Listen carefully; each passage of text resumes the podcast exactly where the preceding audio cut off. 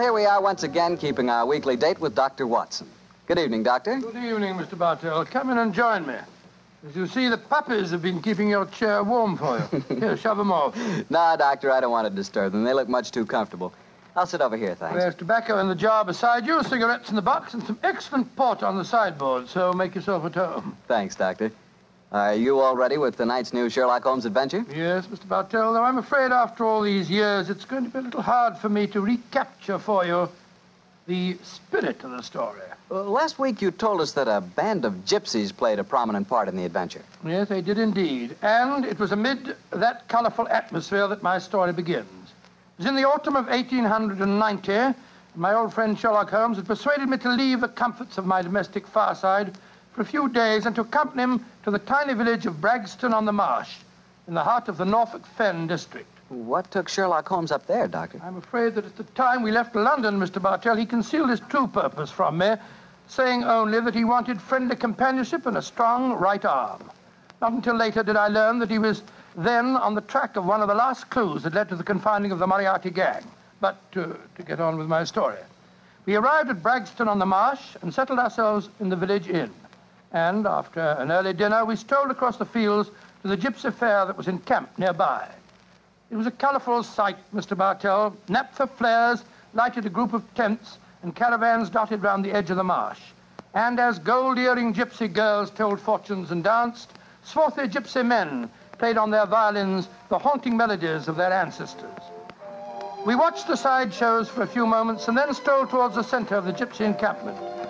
It seems only like yesterday, Mr. Bartell, as Holmes turned to me and said,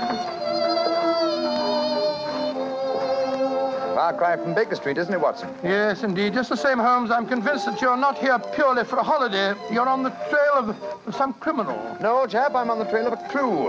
The clue, if I find it, may lead to uh, the confounding of the Moriarty gang. Holmes, can't you be a little more explicit? After all, I left my wife and my practice without asking any questions. Surely now we're up here, you can let me know what's afoot. Very well, old fellow. I'm searching for a young gypsy by the name of Pyramus Hearn. He disappeared recently from London, and it's vital that I find him.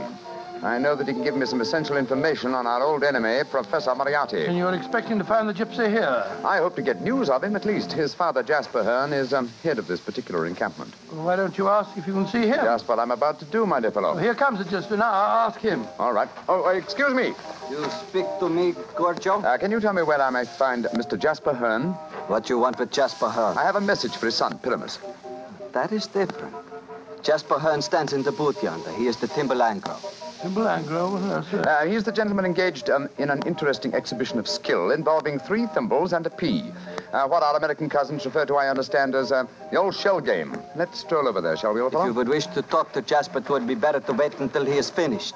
A Timberlangro needs all his wits about. him. By Joe, look at that stunning girl in the tent over there. Who, who, who's she? Her that is Pennington Rice Tuckering. That is Lydia. Lydia Pentalengro. Excuse me, I shall tell Jasper to expect you late. I can't understand a word they say, Holmes. Penning the what? At last, my dear fellow, you can appreciate how I have felt at times. But at least their words are clear, even, not, um, even if the sense is not, uh, to someone who is unfamiliar with the Romany language. I don't know why you keep hinting that I'm hard to understand. No one else ever complains of it. In any case, what does penning the thingamabob mean? Uh, well, if I remember rightly, Penning Duckerin is telling fortunes. And from the sound of things, Lydia Pentelengro is um, not greatly pleased with the Duckerin she penned. No more. Lydia can tell no more fortune. Come on, Watson. Let's see what the trouble is. What do you mean? You must finish it. But Olive, my dear, if the young lady doesn't want to tell my fortune, Rubbish. You crossed her palm with silver. She's taking money under false pretenses. Here, I give you your silver back. Lydia has never taken money under false pretenses, nor has she told the future when she does not wish to. Goodbye to you. The insolence of these gypsies is intolerable. If I had my way, they'd be run out of the county. now, now, my dear, don't get so excited. The poor girl's probably. Good evening. Uh, Major Treadgold, isn't it? Huh? I don't think I have the pleasure of your. Oh dear me! It's Mr. Sherlock Holmes. Yes, sir. Well, bless my soul, haven't seen you since that last meeting of the Geographical Society. Oh, I, I'd like you to meet my wife. How do you do, Mrs. Treadgold? How do you do? Uh, this is my friend, Dr. Watson. How do you do? And what brings you up to this part of England, uh, Holmes? Are you hot on the trail of?